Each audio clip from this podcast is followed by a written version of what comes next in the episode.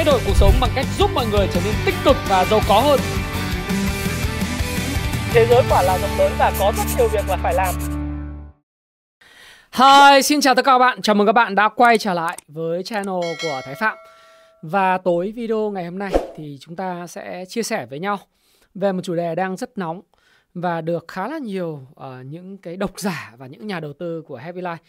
Các bạn đã nhắn tin hỏi tôi rằng là anh ơi, liệu uh, khả năng là Fed uh, sẽ tăng lãi suất 0,5% trong ngày 22 tháng 3 tới thì có ảnh hưởng gì tới thị trường chứng khoán hay không?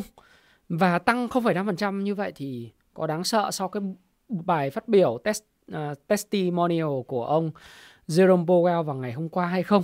Thì ông phát biểu như thế thì anh phân tích dùm em xem cái nguy hiểm hay là cái cơ hội của cái việc phát biểu và tăng 0,5% nếu có là gì? Đấy, và tại sao anh giải thích cho em một cái nữa là tại sao cái lãi suất uh, tiết kiệm và cái lãi suất uh, cho vay của Việt Nam ừ, tại sao lại có khả năng giảm trong bối cảnh là Fed tăng lãi suất và thậm chí là có khả năng tăng 0,5% trong uh, cái ngày 22 tháng 3 tới.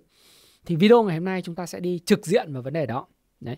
Điều đầu tiên tôi muốn chia sẻ với bạn là trong cái công cụ Fed Rate Monitor Tool thì các bạn thấy rằng là ngay sau cái bài phát biểu ngày hôm qua của ông Jerome Powell thì cái xác suất tăng 0,5% từ mức là 4,5% à, và 4,75% hiện tại lên mức 5% và 5,25% vào ngày 2 tháng 3 đã tăng từ 28,4% lên đến 71 28,8% à, lên mức 71,6%. Cái này là theo khảo sát và đánh giá nhận định của những cái nhà đầu tư uh, trên cái nền tảng uh, của investing.com. Thế thì uh, đây là một trong những cái chỉ báo về mặt tâm lý và định giá định uh, định uh, tính rất là quan trọng để có thể xác định được cái xu hướng của việc Fed tăng lãi suất. Như vậy chúng ta hoàn toàn có thể thấy rằng là cái việc Fed tăng lãi suất lên mức 0,5% ngày 22 tháng 3 tới là hoàn toàn có khả năng xảy ra. Thế thì mọi người mới nói rằng là anh hơi như vậy có phải là à, làm như thế thì Dow Jones nó giảm rất là mạnh đúng không? Thì thực tế ra thì các bạn cũng thấy một điều đấy là cái việc mà Dow Jones giảm trong ngày hôm qua đấy thì nó cũng rất là bình thường. Vì sao tôi lại nói là bình thường? Bởi vì nếu những người nào mà thực sự học và phân tích kỹ thuật thì các bạn cũng biết rằng là trong suốt uh, Dow Jones thì các bạn biết rằng là trong suốt 3 đến 4 tuần vừa rồi tôi nói rằng là nó khi lên à, vào cái thị trường early bull tức là vào cái thị trường bò đầu tiên nó sẽ phải có cái màn tích lũy lại tại cái ngưỡng à, kháng cự trước đây. Bây giờ là hỗ trợ. Nó phải đi trong cái hộp này trong một thời gian. Và việc nó phản ứng tốt ở cái ngưỡng hỗ trợ sau đó thì nó có những cây nến để retest lại theo tôi là bình thường. Tất nhiên chúng ta không chủ quan à, và chúng ta cũng không phải là cái người mà à, nhận định một cách chủ quan à, một cách gọi là phi lý trí về thị trường. Chúng ta hãy cùng đợi xem là những cái mốc là như 32.557 điểm hoặc là 32.500 điểm này này, thì Dow Jones sẽ phản ứng như thế nào? Thì nếu mà nó càng test lại cái ngưỡng hỗ trợ này và từ đó nó lại bật lên trở lại và và nó lại chứng minh rằng đây là một ngưỡng hỗ trợ quan trọng, thì có nghĩa rằng là cái việc mà xử lý của Dow Jones như vậy nó sẽ dần dần xong. Hay thị trường của S&P 500 là 500 công ty hàng đầu của Mỹ à, về tư nhân đấy thì các bạn thấy rằng là sau khi vượt qua cái kháng cự là 3.977 điểm 3.970 điểm đấy. Lên cái mức là khoảng 4.191 điểm thì nó phải có cái hoạt động pullback và khi mà pullback thì trong quá trình đấy nó sẽ kéo lên kéo xuống và càng test lại những cái hỗ trợ ở 3.934 điểm 3.900 điểm càng nhiều. Và những cái lần test đấy nó càng thể hiện cái sức mạnh của nó trong việc test đi test lại nó thành công. Thì cái độ bật nảy của một cái thị trường bò early bull market nó lại càng lớn. Đấy đấy là cái mà quan điểm mà rất là rõ ràng của tôi. Thế cho nên nếu mà ai mà thực sự là đã hiểu về cái phân tích kỹ thuật ấy, thì chúng ta sẽ thấy một điều là những cái đợt mà điều chỉnh này uh, nhịp pullback nó là điều hết sức bình thường. Không phải là vì ông uh, Powell ông phát biểu mà thị trường nó sập. Thực tế là nó có những cái dấu hiệu ừ, dấu hiệu chỉnh từ cái phiên của ngày thứ sáu uh, trước đó rồi đúng không? Đấy. thì chúng ta uh, xin lỗi các bạn trước phiên ngày thứ hai trước đó rồi. Nhưng đấy là cái chuyện hết sức là bình thường. Và cái câu chuyện chỉnh tại sao loại lại chỉnh mà nó phải là một cái cú mà giảm điểm mạnh như tôi đã nói một lần với các bạn. Chỉnh là gì? Là à, cái định nghĩa là khi mà cái chỉ số nó được kéo lùi về cái mốc hỗ trợ quan trọng. Và tại mốc hỗ trợ quan trọng đó thì cái chỉ số hay cái điểm số nó sẽ có những phản ứng đó được định nghĩa là những cái việc chỉnh healthy lành mạnh. Thế còn một cái thị trường được gọi là giảm điểm thì tại những ngưỡng hỗ trợ quan trọng nó bị xuyên thủng thì được gọi là gì? Được gọi là giảm điểm. Đấy, được gọi là một thị trường đi vào downtrend còn khi mà nó đã lên uptrend nó vượt qua cái kháng cự sau này thì nó vượt qua thì nó phải test lại cái kháng cự đấy một lần nữa và kháng cự đấy bây giờ trở thành hỗ trợ rồi. Thì những cái tin tức chỉ là để giải thích cho những hành động giá mà thôi chứ không phải là tin tức khiến giá chuyển động. Nếu bạn đọc cái cuốn mà điều quan trọng nhất của phân tích kỹ thuật đó là cuốn mà uh, The Art and Science of Technical Analysis hay đọc cái nến nhật Fibonacci hay đọc những cái cuốn về phân tích kỹ thuật của Happy Life đã từng xuất bản thì các bạn hiểu là cái giá và khối lượng luôn luôn chuyển động trước tin tức sẽ là thứ để hợp lý hóa đi theo sau.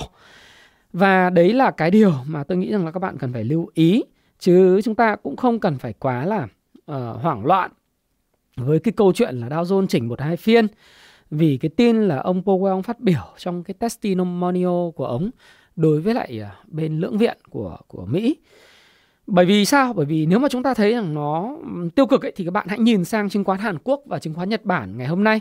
Thì chứng khoán Nhật Bản ngày hôm nay kết phiên nó vẫn cứ xanh điểm. Đấy. Hàn Quốc thì đỏ nhẹ nhẹ thôi, không đáng kể. Như vậy là cái phản ứng của giới đầu tư đối với phát biểu của ông Powell này thực tế ra lại là một câu chuyện tôi nghĩ là tốt. Vì sao tôi lại nói là tốt? Và cái bài gốc của ông ấy nó như thế nào? Cái bài gốc mà thực tế ra ông nói ở trên lưỡng viện ấy, ông Testi uh, ờ, testimonial ông nói đấy thì như thế này này. Ông nói là cái interest rate tức là cái lãi suất của Fed are likely to be higher. Đấy. Likely to be higher nghĩa là có khả năng sẽ cao hơn than previously anticipated. Nghĩa là gì? Hơn cái dự kiến ban đầu, dự kiến trước đây. Đấy, thì bây giờ bạn phải hiểu được cái dự kiến trước đây là cái gì đã. Thì dự kiến trước đây, nếu các bạn đọc tất cả những cái biên bản cuộc họp của Fed vào tháng 12, tôi nhớ tôi đã làm video về cái việc này rồi. Và tôi cũng luôn luôn nói với các bạn rằng là cái Fed dot plot đúng không? Là nó ở cái ngưỡng từ khoảng 7,45 à 7 4,75 à, cho đến 5%. Ừ. Và cùng lắm là lên 5,25%. Sau đó thì sẽ có cái pivot của Fed. Tại thời điểm đấy, nếu các bạn nào mà theo dõi kênh của Thái Phạm một cách thường xuyên thì các bạn cũng thấy và tôi cũng đã từng nói thì các bạn cũng thấy rằng tôi nói gì? Không đời nào Fed sẽ tăng đến mức chỉ có 4,75 và 5% cả. Tôi có nói cái đoạn này không biết bạn còn nhớ không? Video cách đây chỉ có khoảng hơn 2 tháng thôi. Đó là gì? Đây là cái đường tăng lên của lãi suất. Còn ở cái này, trên xuống nó là đường lạm phát đi xuống. Thì cái đường tăng lãi suất nó phải gặp cái đường lạm phát đi xuống. Và khi mà nhìn vào cái bảng meeting minutes, cái uh, biên bản cuộc họp của FOMC Fed ấy, vào tháng 12, tôi đã nói không đời nào Fed chỉ tăng đến 4,15 và 5%. Họ sẽ phải tăng lên mức khoảng 5,5%. Lúc đó, lạm phát sẽ giảm từ 9, mấy phần trăm xuống 5,5%. Và interest rate, lãi suất sẽ lên nó cắt ở cái giao điểm mọi 5,5%. Chắc chắn những người theo dõi kênh Thái Phạm các bạn có nhớ cái điểm này. Phải không nào? Và tôi cũng đã thường xuyên sử dụng các cái chia sẻ, phát biểu của CEO một trong những ngân hàng đầu tư lớn nhất thế giới. Đó là CEO Jamie Dimon của JP Morgan. Xin lỗi các bạn. À, đúng rồi. Um, Morgan Stanley. Yeah. Jamie Dimon luôn luôn nói rằng Fed sẽ tăng lên cái mức khoảng 5,25 đến 5% trong cái nửa đầu năm 2023. Và rồi ông dự báo rằng cái mức lãi suất này sẽ giữ khoảng tầm 6 đến 9 tháng để đợi xem thị trường và giá cả. Ở đây đó chính là cái lạm phát CPI, CPI hay cái lạm phát lõi là CPI hay là CPE theo tiếng Việt. Loại trừ giá năng lượng và thực phẩm. Xem nó phản ứng như thế nào. Rồi Fed mới có việc là có cái pivot giảm lãi suất hay là tiếp tục giữ lãi suất. Đấy. Đấy là cái nhận định mà xuyên suốt từ tháng 11, tháng 12. Nếu các bạn theo dõi kênh Thái Phạm thì Thái Phạm luôn luôn sử dụng cái quote, những cái nhận định của Jamie Dimon. Tại sao lại là Jamie Dimon? Thì nếu các bạn nếu có hiểu về cái quá trình ra đời của Ngân hàng Trung ương Mỹ hay là Cục Dự trữ Liên bang, tùy cách gọi của bạn. Tôi thì tôi luôn luôn thích gọi là Ngân hàng Trung ương Mỹ. Còn tên của nó là Federal Reserve, Ngân hàng Cục Dự trữ Liên bang đúng không?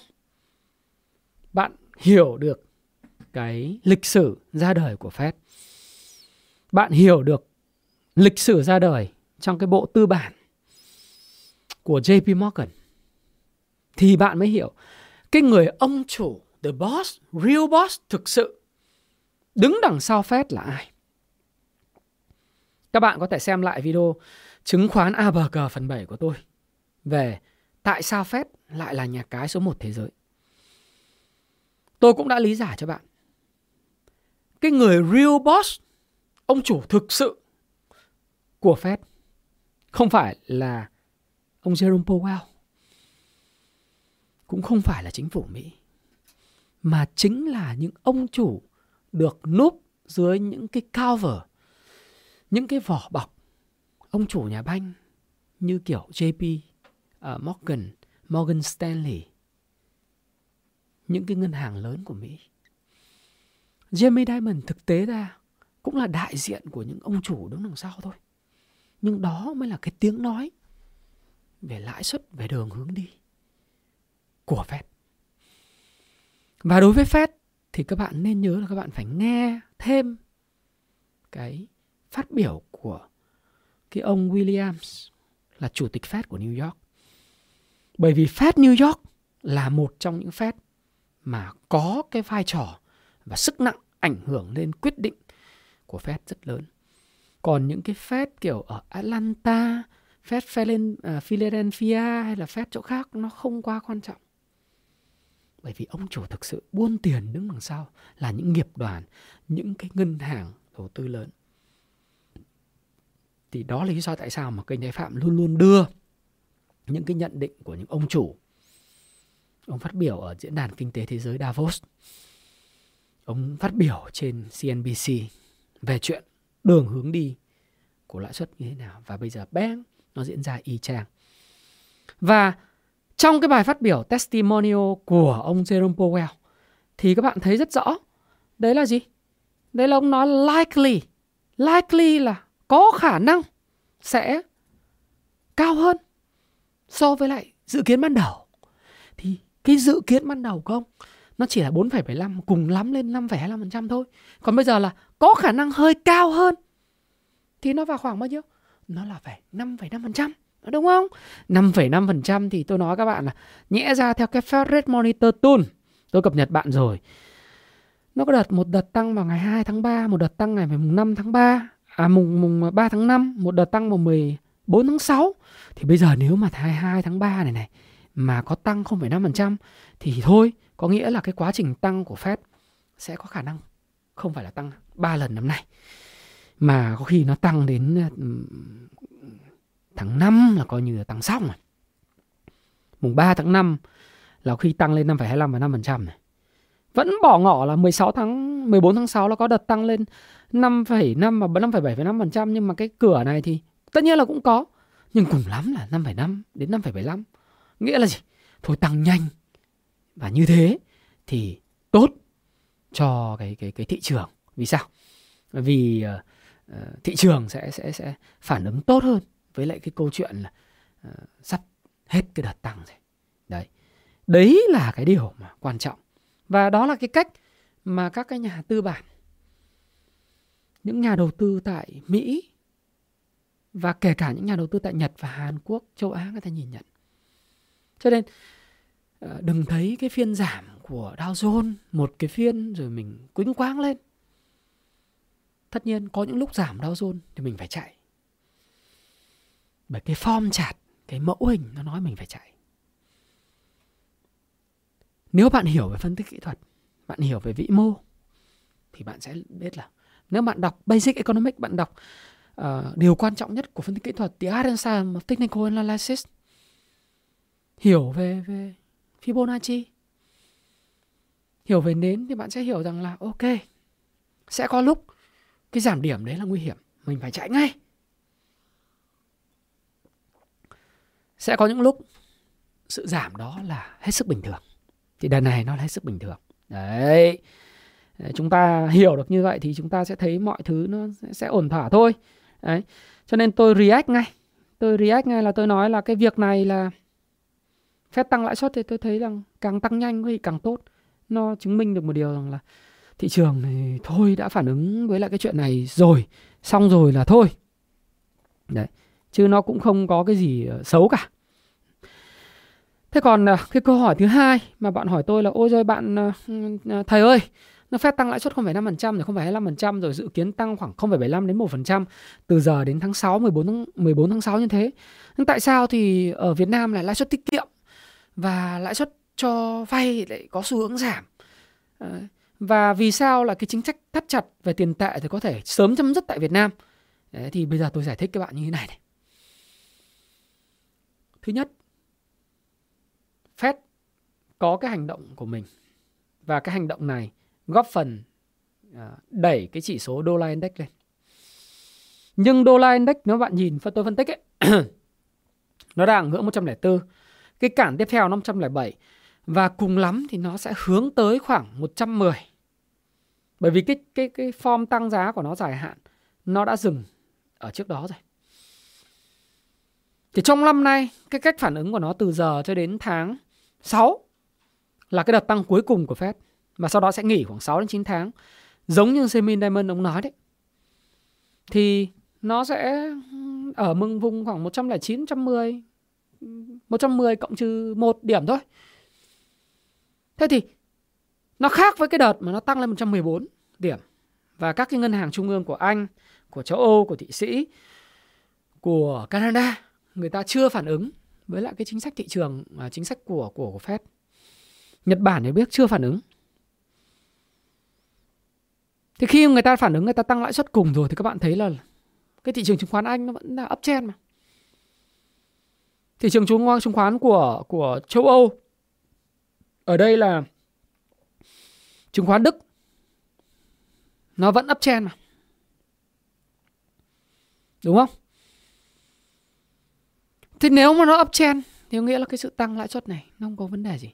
Và ngoài ra cái sự khó khăn nhất của tỷ giá hối đoái của những cái quốc gia thuộc các nước đang phát triển, trong đó có Việt Nam, nó đã qua rồi. Nó đã qua vào năm 2022 rồi. Năm nay cái sức ép lên tỷ giá sẽ ít hơn. trong một cái báo cáo gần đây nhất của công ty chứng khoán BSC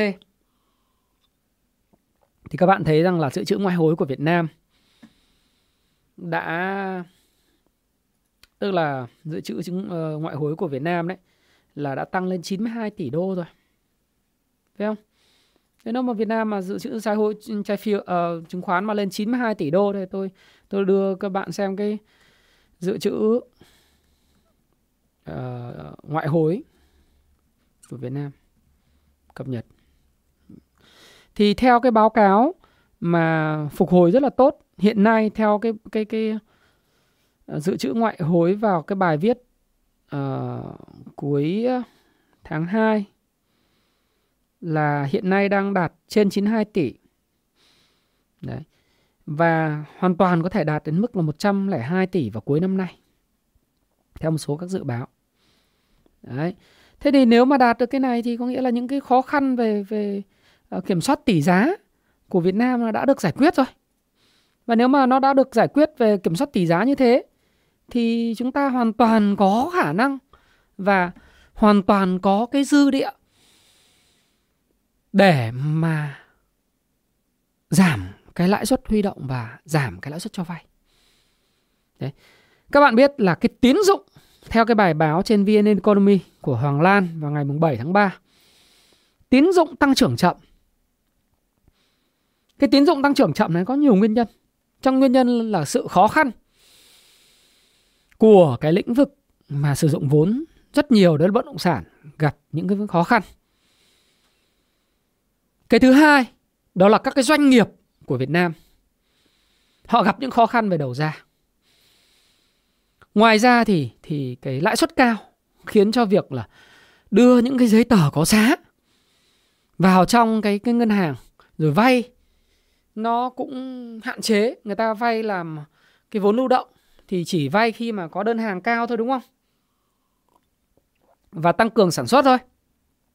Thế khi cái đầu ra yếu thì người ta sẽ sản xuất cầm chừng và như vậy nhu cầu vốn lưu động của người ta đấy, cũng sẽ ít đi. Trên cơ sở là cái chi phí vay vốn nó cao.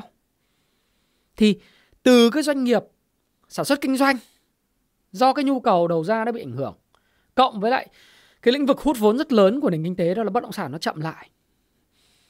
Thì sao? Thì cái đầu ra của các ngân hàng thương mại cũng chậm lại. Và các bạn đã hình dung là tôi đã nói với các bạn trong 4 năm cái video gần đây là ngân hàng thương mại, họ cũng là một doanh nghiệp kinh doanh. Cái khác, họ không kinh doanh bát phở, bát mì, bó rau ờ, hay là quần áo. Cái thứ họ kinh doanh chính là tiền. Hàng hóa chính là tiền, hàng tồn kho chính là tiền nhân dân à, người dân nói chung đem tiền gửi tiết kiệm của mình vào ngân hàng thương mại thì ngân hàng thương mại dùng cái hàng đó với một cái chi phí tức là chi phí đầu vào là 9% hay 8,75 cho đến 9,5% ví dụ vậy. Cái số tiền đấy chính là hàng tồn kho. Và nếu mà ngân hàng muốn có lãi thì phải đẩy được tồn kho tiêu thụ. Tức là phải tiêu thụ đến các hàng cái tiền gửi tiết kiệm vào trong ngân hàng. Vào theo cái hệ số mà dự trữ bắt buộc phải để lại khoảng 10% thì họ được cho vay 90% của cái số tiền tiết kiệm mà dân gửi vào. Khách hàng gửi vào. Và sẽ có rất là nhiều cái multiple ờ, hệ số nhân lên. Đúng không? Thế thì họ phải có đầu ra. Bởi vì họ huy động vào 9,5%. Mà bây giờ cái đầu ra chính là bất động sản và đầu ra chính là những doanh nghiệp sản xuất kinh doanh họ không vay như vậy thì cái hàng tồn kho đang bị ứ rất là mạnh. Một là chi phí vay nó cao. Chi phí cho cái cái doanh nghiệp vay cao. Cái thứ hai là gì? Cái nhu cầu khách hàng vay nó ít đi. Chính vì thứ nhất là cái nguồn cung đưa ra. Tức là nhu cầu của doanh nghiệp nó giảm sút. Vì giá của đầu ra nó cao, giá tức là lãi suất cho vay cao. Cộng với cái sự thu hẹp về sản xuất kinh doanh của chính những khách hàng của họ là những doanh nghiệp. Thế dẫn đến một điều là gì? Ngân hàng rất khó để cho vay.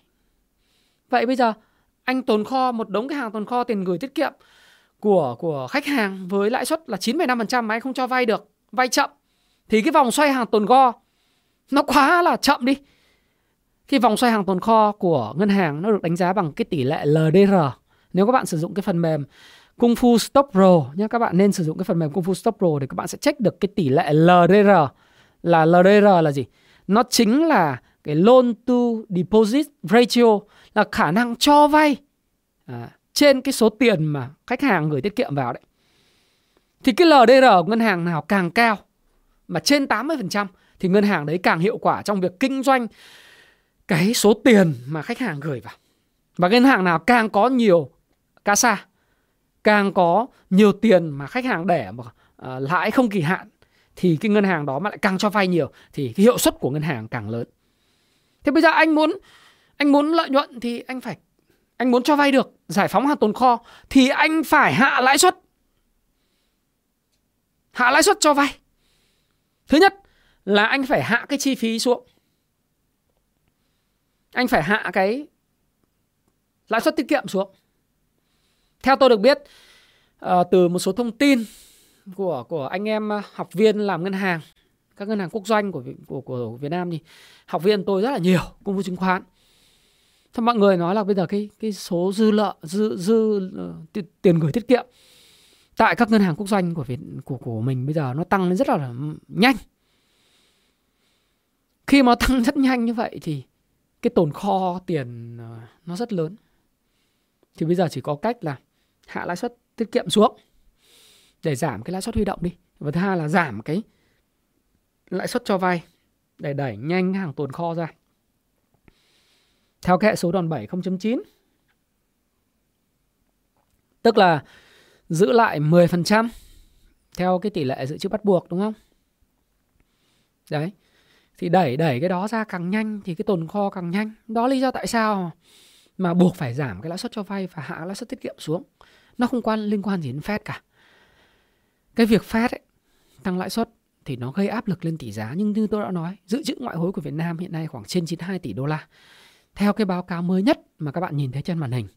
Cái thứ hai là theo dự báo của BSC thì công ty chứng khoán BSC thì vào cái thời điểm mà cuối năm nay thì dự trữ ngoại hối Việt Nam hoàn toàn với cái kiểu hối với cái xuất khẩu ờ, quay trở lại hoàn toàn có thể lên tới 100 tỷ đô la trở lại.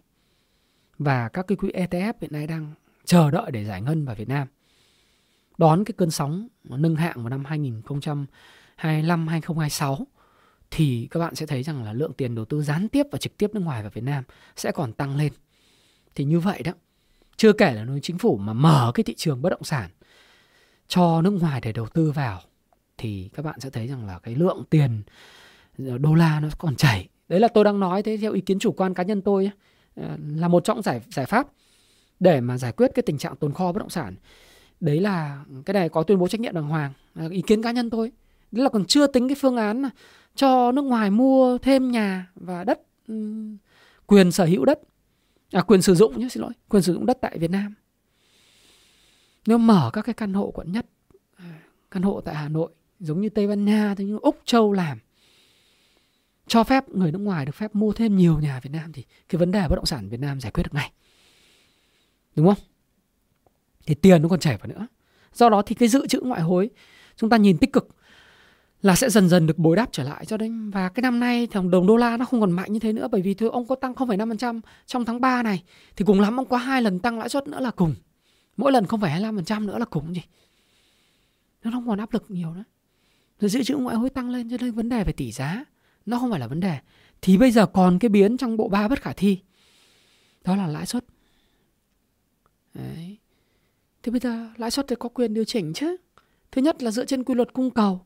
Cầu yếu thì mình phải giảm lãi suất để cái cầu tăng lên. Đấy. Do đó thì cái lãi suất của đồng Việt Nam thời gian tới chắc chắn sẽ phải hạ. Tin này sẽ là tin tốt cho chứng khoán và tin tốt cho sản xuất kinh doanh. Vì sản xuất kinh doanh nó là gốc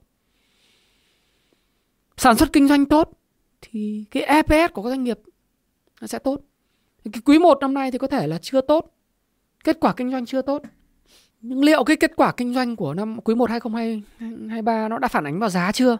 Thì các bạn đón xem cái video vào ngày mai. Nhưng mà nó cũng là tiền đề để sẽ có những cái nới lỏng về tiền tệ. Tôi sẽ có cái video vào ngày mai các bạn đón coi.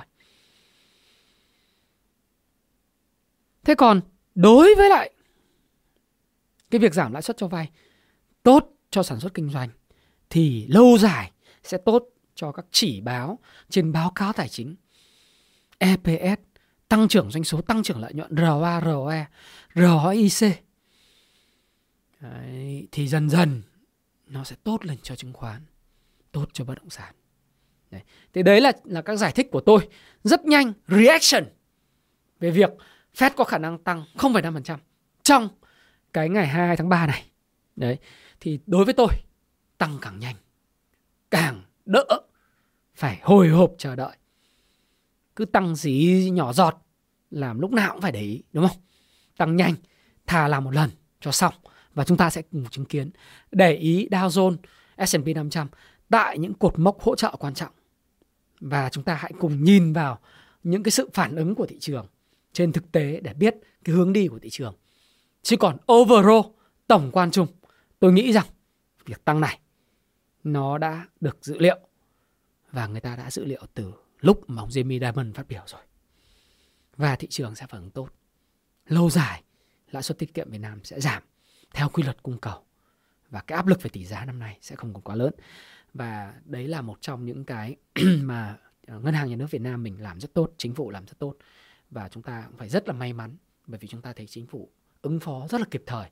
Ngân hàng nhà nước ứng phó rất kịp thời với những gì đang xảy ra.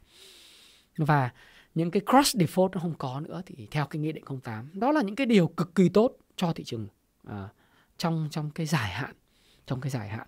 Và trong ngắn hạn nó cũng tốt nữa. Và Thái Phạm cảm ơn bạn đã lắng nghe cái reaction của Thái Phạm về việc Fed.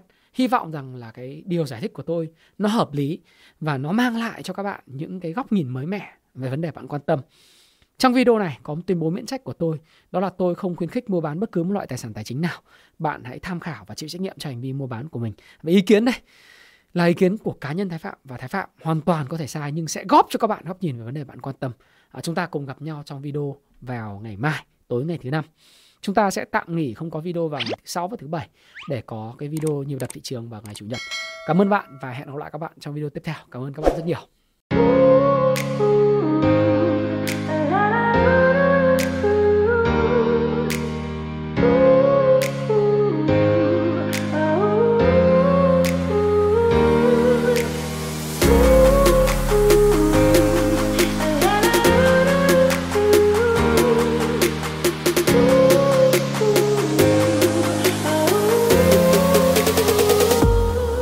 Là khóa học hiện tại về chứng khoán ở Việt Nam có số lượng học viên đông đảo, có mặt tại Hồ Chí Minh và Hà Nội. Nếu bạn đang tìm kiếm một phương pháp làm giàu hiệu quả mà nhanh lại không cần phải làm gì thì rất tiếc đây không phải là khóa học dành cho bạn.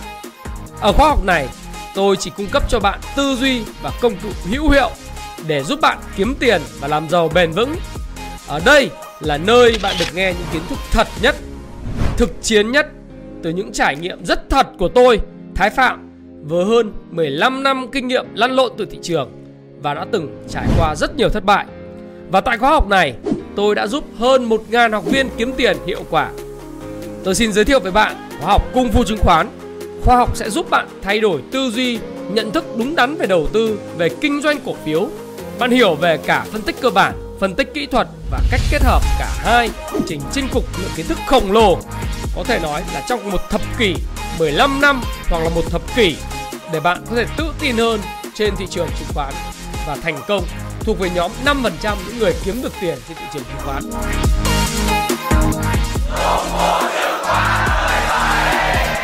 Rồi cảm ơn mọi người rất nhiều.